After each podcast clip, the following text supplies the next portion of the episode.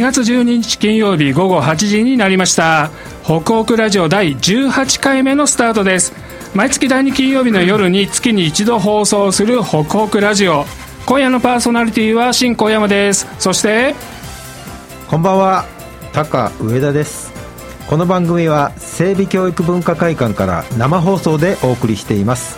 メッセージやリクエストはメールアドレス854アットマーク FM- 東久留米 .com 東の市は SHI ですのでお間違いなく。またはファックス番号050-5241-3861までお願いします。スマホアプリでお聞きの方は簡単にメッセージを送る機能がございますのでぜひご活用ください。さてさて去年 2月に始まった北北ラジオですけれども、本日丸1周年を迎えました。おめでとう。すごいですね。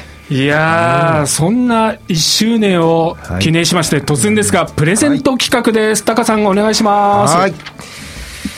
えー番組を応援してくでくださっている清瀬市のまちづくり清瀬という団体の菊屋さんからですね。お、菊江さん。はい北北ラジオの名前番組名が入ったオリジナルマスクをご提供いただきましたありがとうございます。ありがとうございます。え今日はこの1周年を記念して、このオリジナルマスクを抽選で10名の方にプレゼントいたします。10名の方にはい。ご希望の方はメールまたはメッセージにマスク希望とご記入の上、番組宛てにお寄せください。マスクの写真は番組の Facebook ページに掲載してありますので、ぜひご覧ください。はい。YouTube を見てる方にはちょっとこんな感じのマスクです。YouTube ご覧ください。かっこいいですよね。いや、かっこいいです。ありがたいですね。はいありがたいですえぜひ応募お待ちしております。どんどん応募ください。えー 月に一度のね、放送と冒頭言いましたけれども、はい今回18回目なんですよね。はい。固定した番組のない5週目とか、お正月スペシャルなどね、特別番組もやらせていただいたので、ねいつの間にか回を重ねてまいりました。はい。今までは本当に聞いてくれたリスナーの皆さんありがとうございます。はい、ありがとうございます。メッセージを寄せてくれる方も本当毎回ありがとうございます。ありがとうございますこれからも楽しい番組作りをしていきたいと思いますので、えーぜひ聞いてください。よろしくお願いしますお。願いいたします。では本日のラインナップですゲストコーナーでは本日2組のゲスト小平市と清瀬からお招きをしていますギュッと情報生絞りスクイーズのコーナーでは電話取材で小平市情報を1本その後清瀬市小平市のイベント情報などをお伝えする予定ですそれでは、えー最初のコーナーを行ってみたいと思います、はい報告ゲストコーナーこのコーナーでは地域で活躍する方をゲストにお招きしてお話をお聞きします。本日1人目のゲストは小平育みプロジェクト通称小田博から篠原真理さんをお招きします。篠原さんこんばんは。こんばんは。よろしくお願いします。どうぞよろしくお願いいたしま。ますす。篠原さん、ラジオとかマスコミに出るのは初めてじゃないですよね。慣れ慣れな感じ、と、えーっと、だいぶ前に一だいぶ度新聞の取材を受けたことがあります。なるほど。それから、えっと、えっと、ケーブルテレビさんの、えっと、取材があの、いい小田博のイベントをしてる時になるほど。はい。じゃあもう慣れてて、映映りました。今日は全映ってたよ然って後で 聞きました。全然緊張してないですよね。いやいや、ドキドキで す。よろしくお願いします。そんな小平育みプロジェクト、通称小田ハグさんですけれども、そうですはい小田ハグさん、これどういう団体ですか？はい。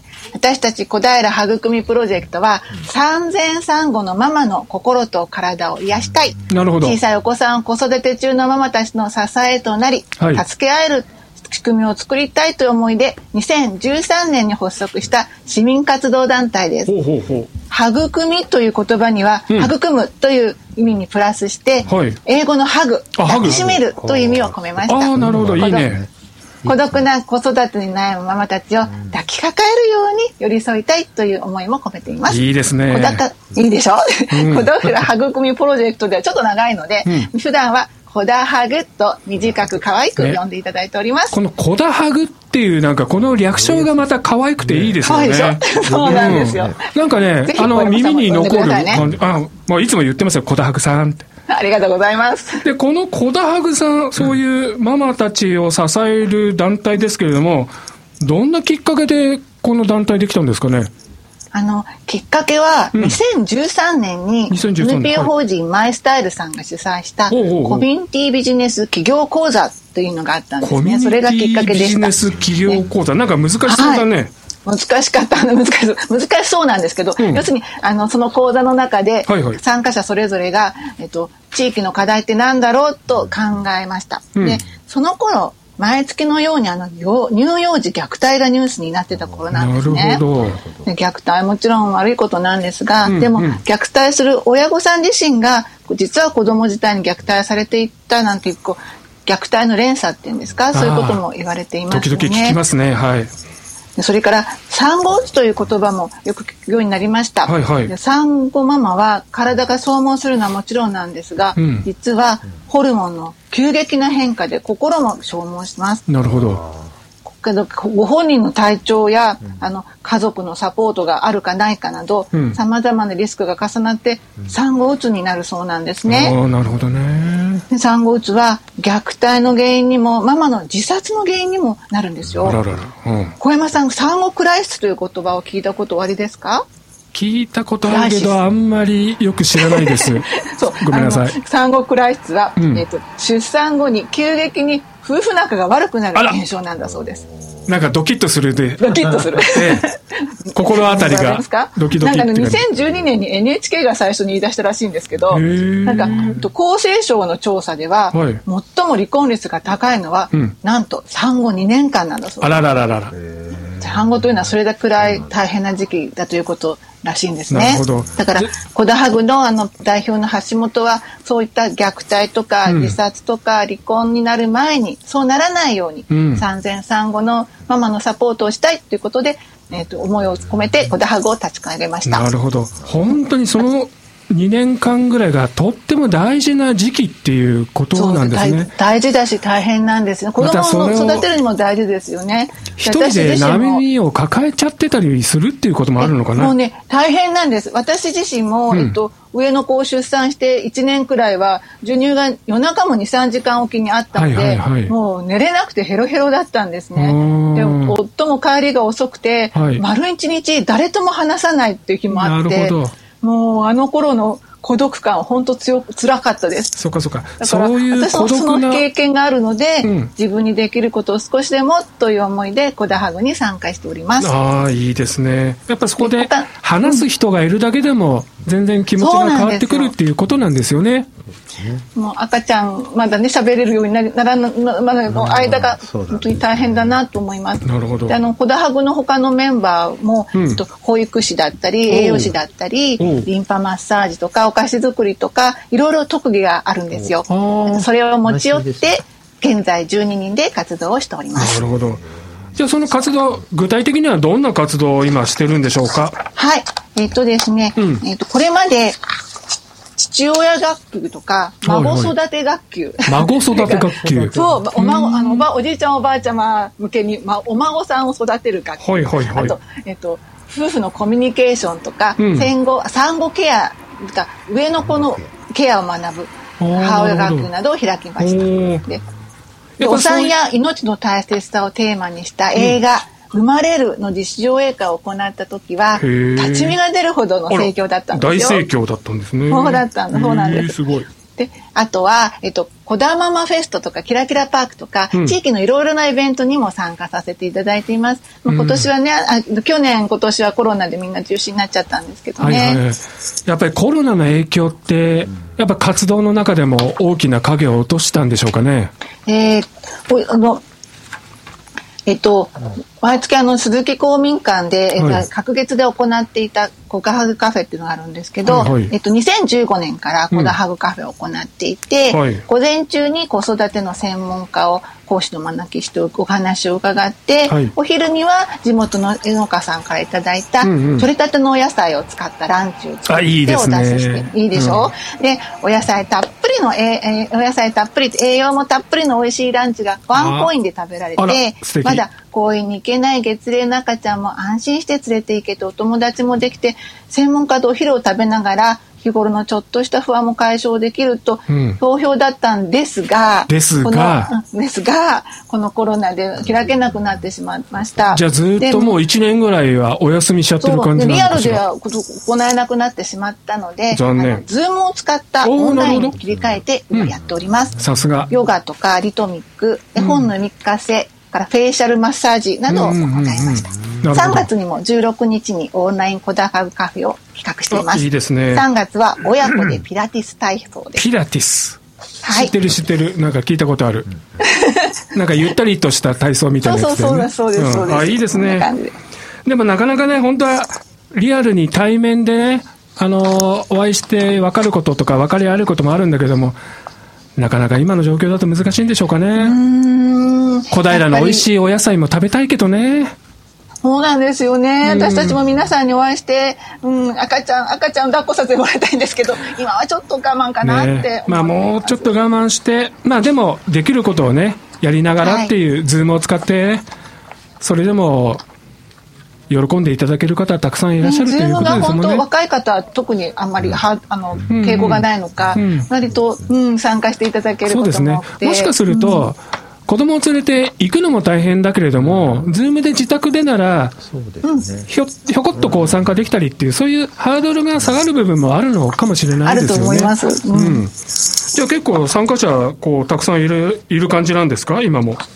うん、ばその時によりますかね。なるほどだってなるほど 5, に5組ぐらいの時から10組ぐらいの時からいろいろです。ああそんなはいコロナで厳しい環境ですけれども、3月にもなんかね、素敵なイベントがあるというふうにお聞きしていますが、ちょっとそれを教えそうてくだなんですよ。さい。よくぞ聞いてくださいました。はいはいあの、3月7日の日曜日、午前10時から、NPO 法人ただいまの三木智有さんをお招きして、オンライン講座を開きます。あいいですねタイトルは、すれ違い育児にならないための戦略的家事育児シェア術です。おお。家事、育児シェア術。そう、シェア。あ夫婦でシェアしようっていうことなのかな？夫婦でシェアしようというう、それを戦略的にやろうというあららら。面白そうだね。そうなんですよ。なんかちらっと教えてもらえる？内容。このあのコロナ禍で、うんあの在宅勤務が増えるとかいろいろあの働き方がガラッと変わった方が多かったと思うんですけどもはいえっとご自宅で家族とふよ過ごす時間が増えたんじゃないかと思います。うんうんで最初は良かったけど、長引くにつれて、だんだん不満が溜まってきたという方もいらっしゃるのではないでしょうか。いるいる。うん。いるいる。やっぱ今までとさ、なんか時間のサイクルが全然変わってきたから、違いますよね。だから、あの、ママの側にもパパの側にも、そうそうお互いね自分があると思うんですね。うん。それを戦略的に解決しちゃおうっていうこと？そうなんです。あららら、そうなんです。面白そう。こういう時こそ、うんコダハグの出番というなるほど。ピンチをチャンスにだね。仲良しハッピー家族が増えてほしいと思ってあ企画をしました。いいですね。はい。でそういう講師のミキさんはうん、もともとあの、インテリアコーディネーターをなさっていて、こう家事で揉めないお家、子育てしやすいお家を作るための模様替えを提案するお仕事をしてらっしゃるんですね。なるほど。でそうです10年以上家事の分担を研究して、うん1000人以上のご夫婦の話を聞いてきたという経歴の持ち主なんです。そのご自身もあのこの春に小学生になる、うんあの娘さんのお父さんでもああります。いいですね。うん。でそのミキさんにより良いパートナーシップを育むためのヒントを教えていただく予定です。いやー、これ申し込みはどんな形でするんですか？はい。えっと、司法小平の2月5日号にも告知を載せていただきました。うんオンライン講座ですから、あのはい皆さん、あの、お家でお子お子さんの相手をしながら、えっと、おじいちゃん、おばあちゃんもご一緒に皆さんで参加できていただけます。えっと、えっと、司法のな、司法に載っているあの QR コードをパシャッとやって、はい。お申し込みいただけますので、はい。ぜひ。これ定員とかあるんですか？定員は今だいぶ申し込みが増えてきたので、うん。もうちょっと増やせないかあの講師にご相談中です。なるほど。じゃあ、はい。まだ大丈夫。まだ今から申し込んでも大丈夫っていうことですね。大丈夫です。大丈夫です。もう一つ、もう一つここあの募集があるんですよ。どどうぞどうぞ。言わせてくださいよ。ろしいですか、はいはい。いいよあ時間が過ぎちゃった大丈夫、大丈夫。大丈夫、えっとえっと子育て小平市の子育て世代に向けた応援メッセージを募集しております応援メッセージ。えっとはい。はい。これもあの、コダハグコダイラで検索して、ホームページに載せ、そこからたくさんあの載せられるので、今、今でもたくさんあの、えっ、と、続々とメッセージが集まっておりますので、うん皆さんそれをご覧になって、ぜひ、あの、メッセージをお寄せくださいませ。よろしくお願いいたします。コダハグさんのね、ホームページ、すごく楽しいので、ぜひぜひね、あの、リスナーの皆さんも一度、あの、行ってみるとね、あの、いろんな情報をつかめると思いますよ。今度見てみありがとうございます。よろしくお願いします。いやー、今日楽し、なんかあっという間の時間だったんですけれども、楽しいお話、ありがとうございました。ありがとうございました。篠原さん、全然緊張してないね。うんうん、すごい緊張してました。いや、でも素敵なお話、ありがとうございました。ありがとうございましえーた。本日の一人目のゲストは、えー、小田ハグ、小平育みプロジェクトから篠原麻里さんでした。篠原さん、ありがとうございます。ありがとうございましたでは、ここで一曲お聴きください。ゲスト、篠原さんのリクエスト曲です。ビッグ市川さんで、ハグ。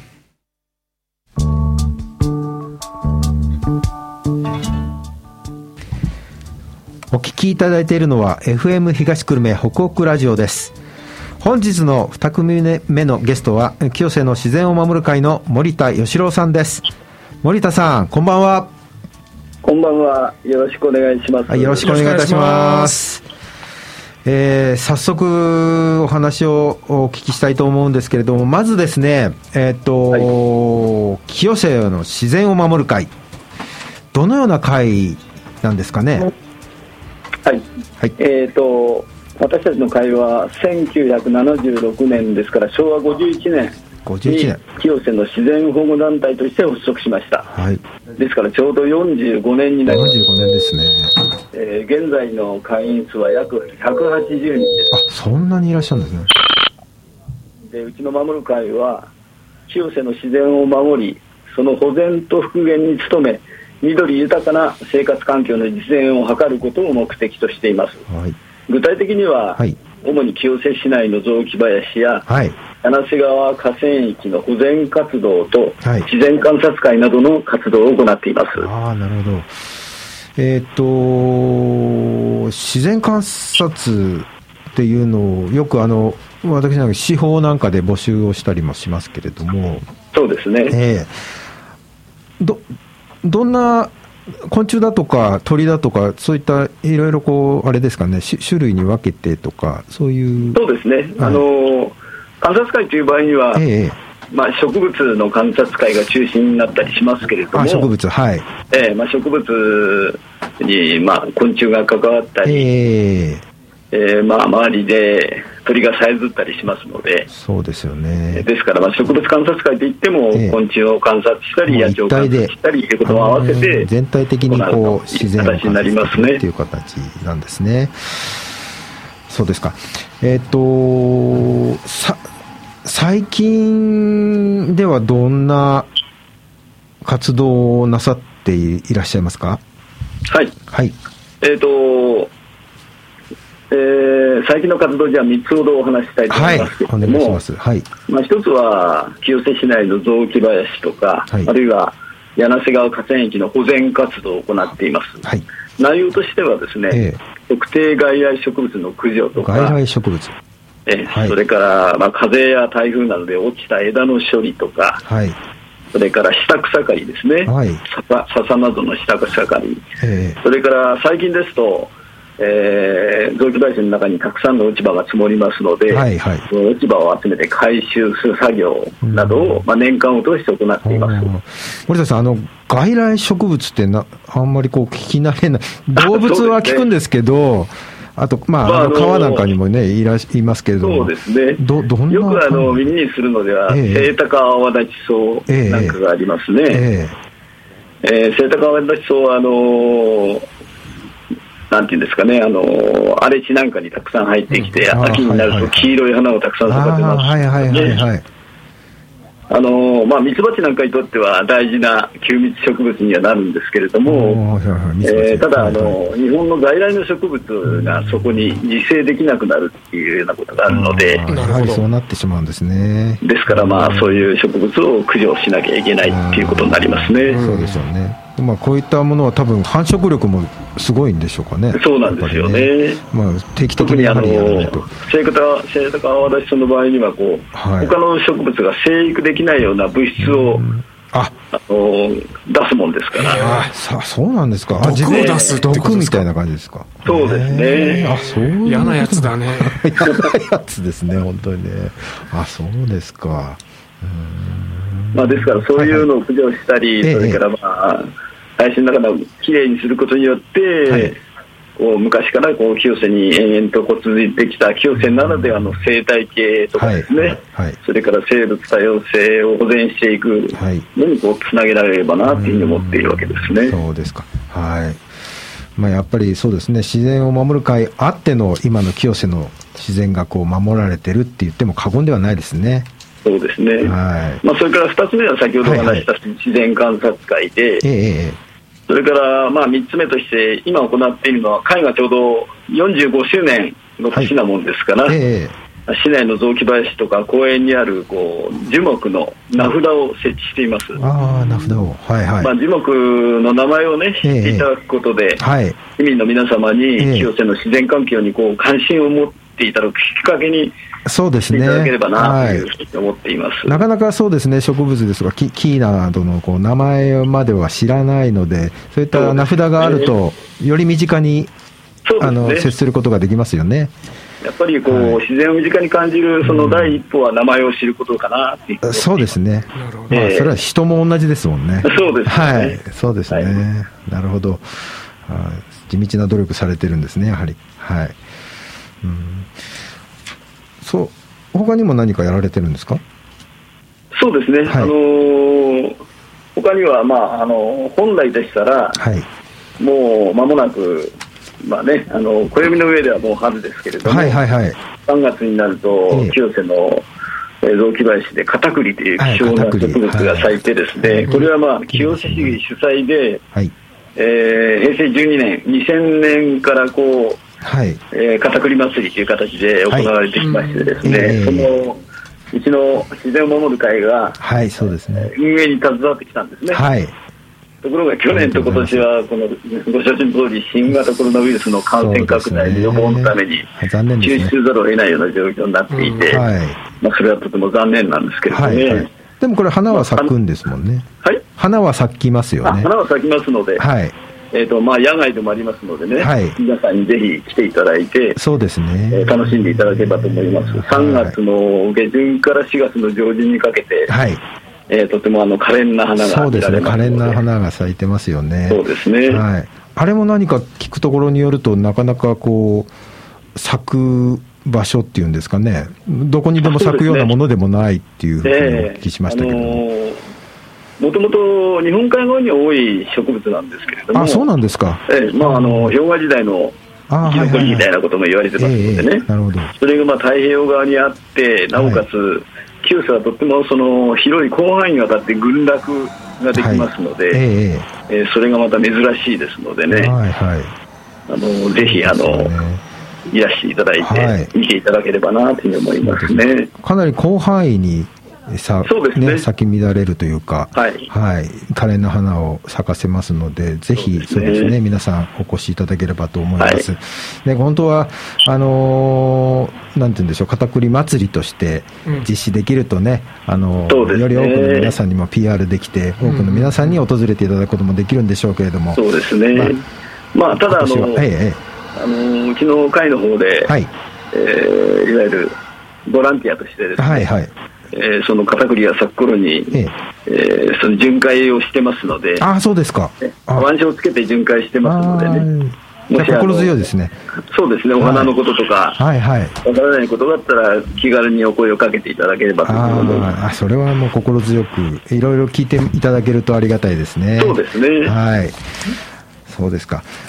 まあ、あのね、コロナの中で中止になっても、そうやってボランティアで活動されているということを聞きまして、まあ、本当に頭が下がる思いですけれども、まあ、あのねえ、あのー自然を守る会の取り組みについては、かねがねですね、あの、いろいろこう、司法などを通して、はいあの紹介してよなんて言われてたんですけれども、なかなかあのタイミングがあのつかめなかった部分もございましてですね、あ そうですか。ええ。まあ、せっかくこういったあの番組をおやらせていただいてますので、はい。まあ、あのより広くですね、市民だけではなくですね、こうね、あの東久留米ですとか、小平にもこういろいろ、まあ、あのインターネットを活用すれば全国の方が聞いていますので、うん。まあ、はい。そういったね、あの周知活動ができればなと思って、そうですね、ええ本当にあの PR させていただいてありがたく思いえ、とんでもございません。であの、まあ、とても歴史のある団体なんですけれども、はい。やはりあれですかね、か会を運営していく上で、えー何か課題となるようなものもあるんでしょうね。そうですね、やはりあのこういうグループはどの会でも同じかと思いますけれども、ええなかなかやっぱり新規の会員さんが増えないっていうことなんですよね。よね特にあの緑地の保全活動には多くの人手が必要ですので、そうですよね。はまあ、清瀬市内の豊かな緑をですね、ええ後世に引き継ぐためにはですね、い。はい。できるだけ一人でも多くの人にこうそういう活動に参加してほしいなって願っているんです。そうですよね。やはまあ、りそう、ご自分のはいはい。体力とかね、ええそれからご都合に合わせての参加ができますのでええね、はいはい。関心のある方はお声をかけていただいて、そうですよね参加していただければなっていうふうに願っています。そうですね。自分のこう、好きなタイミングで、そういった取り組みに関われるっていうようなところで、まあ、ある意味、緩い関わり方っていうのもできるわけですよね。本当はいに活動中にこう、週休みするのも自由ですし、そうでしょうね。それから活動の作業を手を休めて、周りのこう自然をね、はい。観察するということもできますのでね。そうですよね。ええはいまあ、そのためにもやはり、あの、そういった活動の内容ですとか、そう、あの、まあ、なんていうの、日頃の努力っていうものをですね、やはりみな、多くの皆さんに知っていただくっていうことは非常に重要ですよね。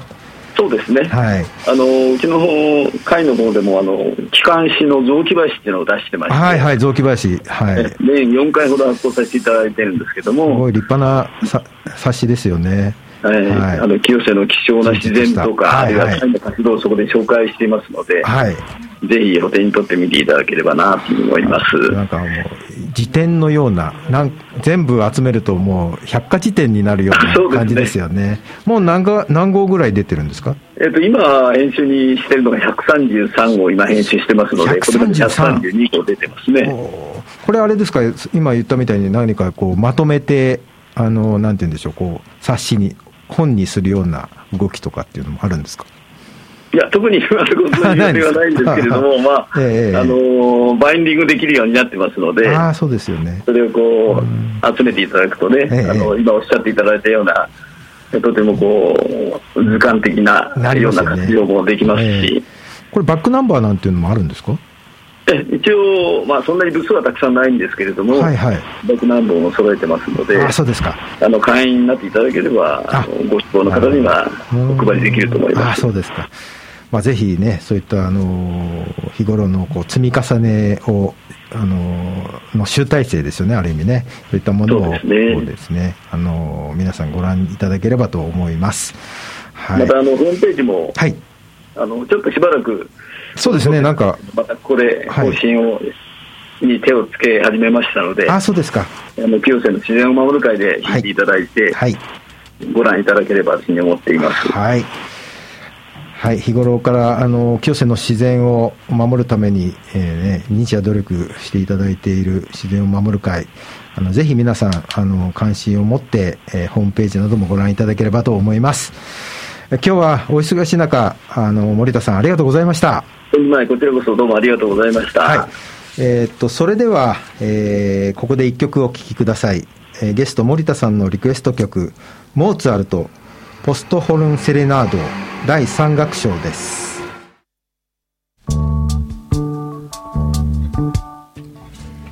ギュッと情報生絞りスクイーズ絞りたての新鮮な情報をお届けするスクイーズのコーナーです。このコーナーでは清瀬市と小平市のイベント情報などをお伝えします。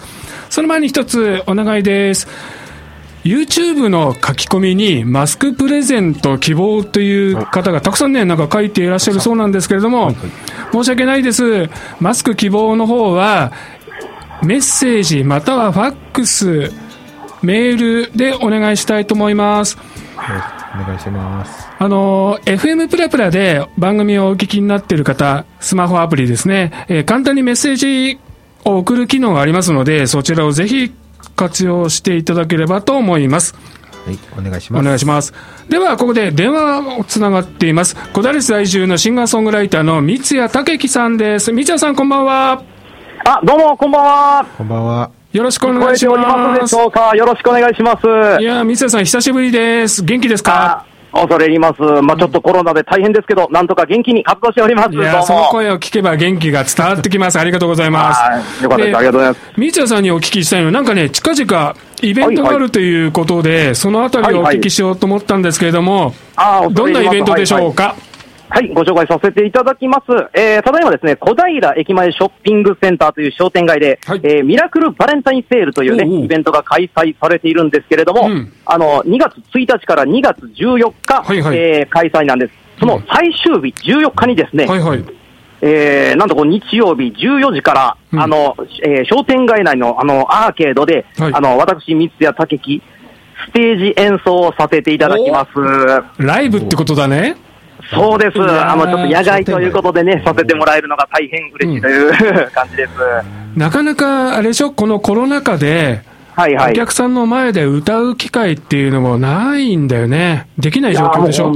本当にそうですね。もう当たり前にできてたことができなくなっちゃって、こう、その、なんていうんですかね、でき、うーん、できてたことを、そう、噛み締めながら今、うんあのーやっているような感じです。じゃあ本当に久しぶりっていう感じ？ライブも。そうですね、本当4ヶ月ぶりとかになるかなっていう感じなんです。いや、ほんなので、ちょっと気合を入れてね、今望もうとしているところでございます。いや、アーティストにとって本当厳しい、このコロナだね。ねえ、いや、本当に、うーん、まさか1年前はこんなことになるなんて思ってなかったんですけど。そんな三谷さんの、この小平駅前ショッピングセンターとはいろいろつながりがあるようですけれども、どんなきっかけでこのショッピングセンターとはつながりができたんですか、えっとですね、こちら、あの、3年くらい前、2018年の10月18日ですね、はいはい。えーこちら小平駅前ショッピングセンター様の50周年の、ちょっとこう、レセプション記念イベントがちょっと開催されたんです。はいはいはいはい。で、その時にちょっとこう、あの、これもまた同じアーケードの中なんですけれども、うんあの、せっかくなんで小平ソングも歌ってるし、イベント盛り上げるためにこう、歌ってくれよということで、おーあの、依頼をいただきまして、うんうんうん。で、その時に、せっかくの50周年記念ということで、うんその、なんていうんですかね、記念歌を作らせていただいたんですよ。商店街の歌を作っちゃったわけね。そうそうそう、まさにその通りでございます。珍しいよね、商店街の歌を作るっていうかね。いいですね。なんかテーマソングみたいなのがね、一うつちょっと、まあ、恩返しじゃないんですけど、せっかく呼んでいただいたんだったら、何か喜んでもらえるようにと思いまああ。いいね。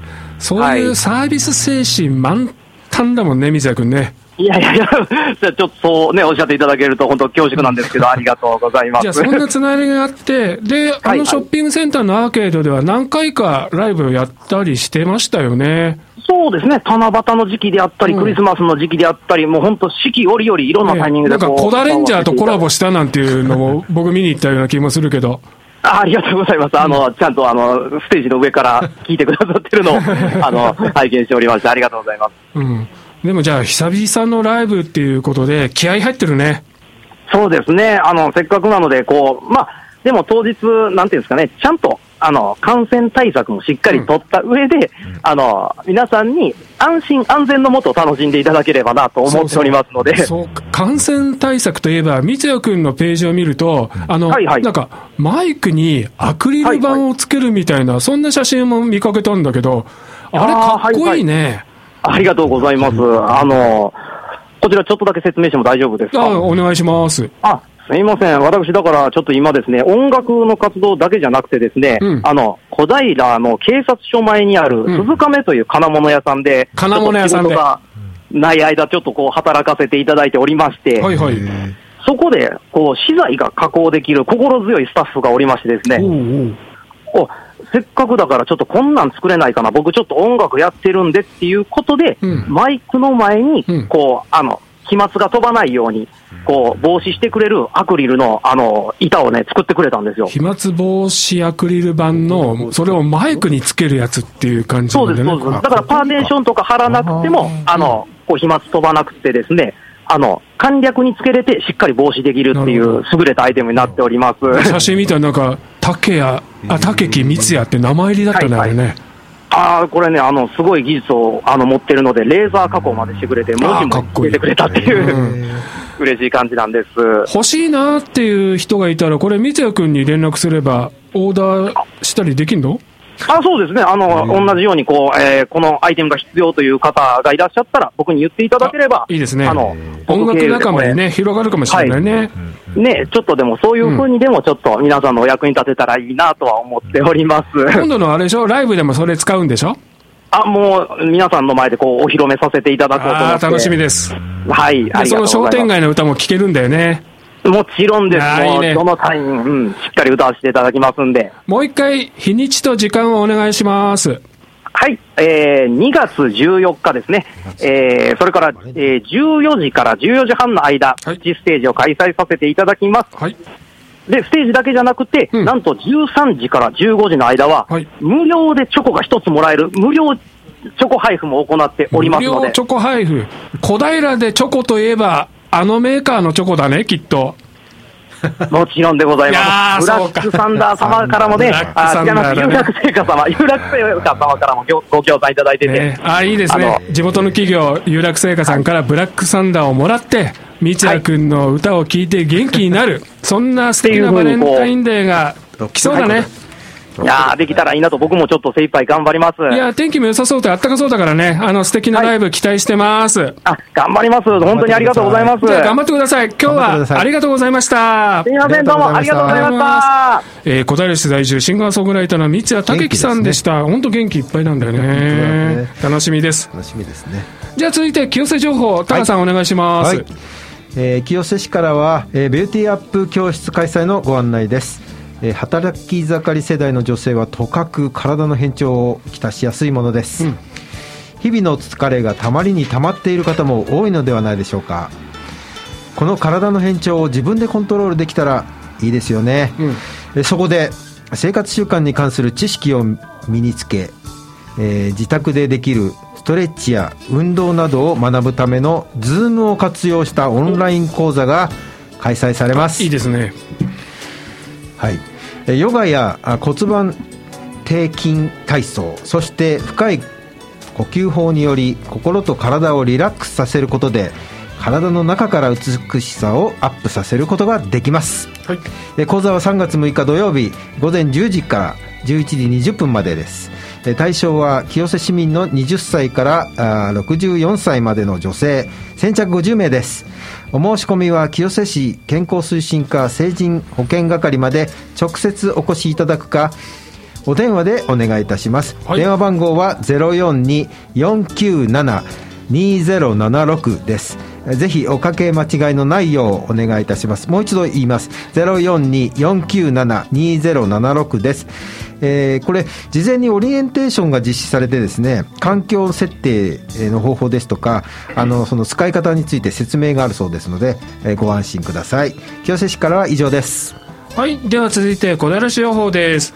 えー、ルネ小平のランチタイムコンサートボリューム40についてお知らせします。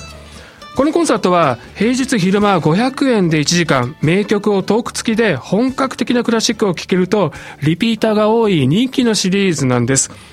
今回の演奏会は単語で感じる式トリオカルディアスプリングコンサートと題してクラシック、映画音楽、そして単語をピアノ、バイオリン、フルートの演奏でお楽しみいただこうというものです。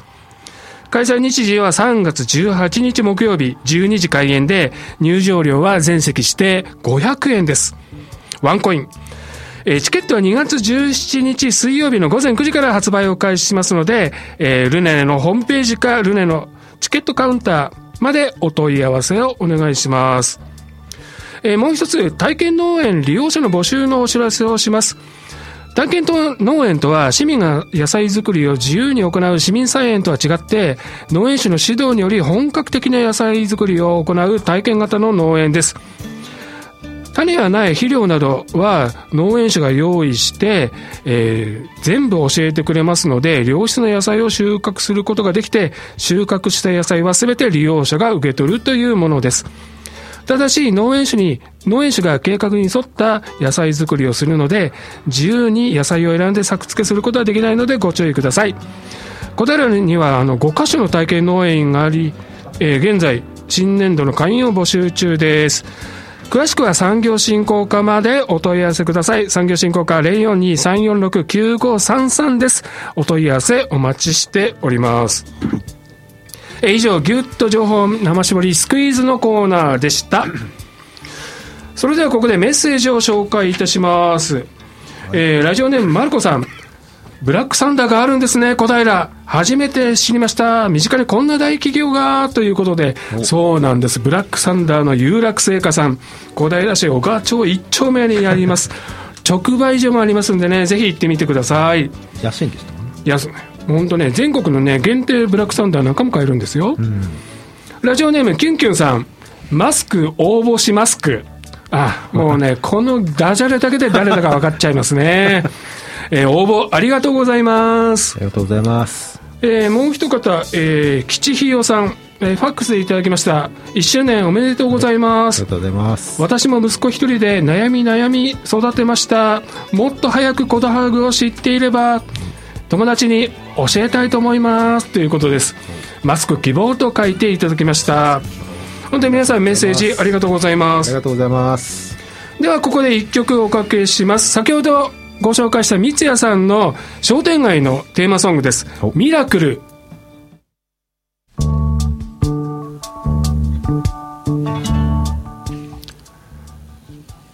さあそろそろ番組も終わりの時間に近づいてきました。はいあっという間です。三谷君ちょっとね曲全部かけられなくてごめんね、また今度スタジオにゲストに来てくれた時に、えー何か1曲かけたいと思います、はい。